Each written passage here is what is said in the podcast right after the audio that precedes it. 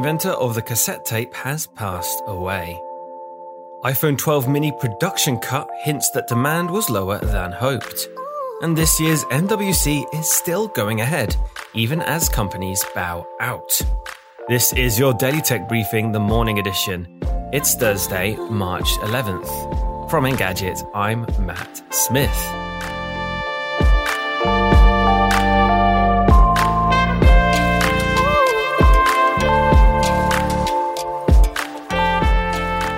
Lou the former Philips engineer who invented the first compact cassette tape, has passed away aged 94.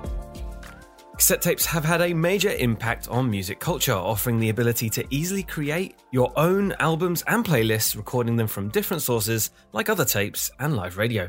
Cassette tapes were subsequently usurped by compact discs, which Ottens also helped develop.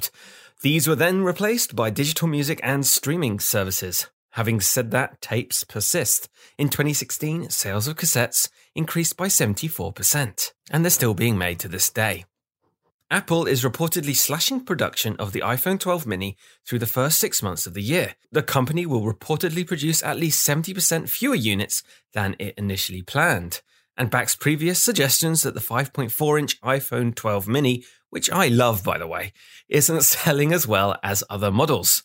Yes, there are certainly drawbacks to the Mini, like its battery life, but there's also few phones as small and as high spec as the Mini iPhone 12. It might just be more niche than Apple hoped.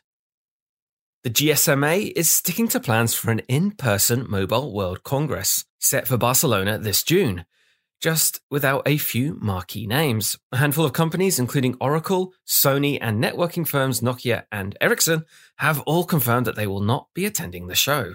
Company no shows aside, there are also strict travel restrictions for would be attendees. The website for the US Embassy in Spain says that entry into the country is not allowed unless they meet very specific requirements or have obtained special permission from the government of Spain. Residents in the UK, Brazil, and South Africa are also barred from entering Spain until at least March 30th. And that is your Thursday morning tech briefing. Catch up on all the full stories and the very latest news at engadget.com. And if you like what you're hearing, subscribe to our tech briefings wherever you get your podcasts or ask your smart speaker for the latest news from Engadget, updated daily. Thanks for listening, and I'll be back tomorrow. Thank you.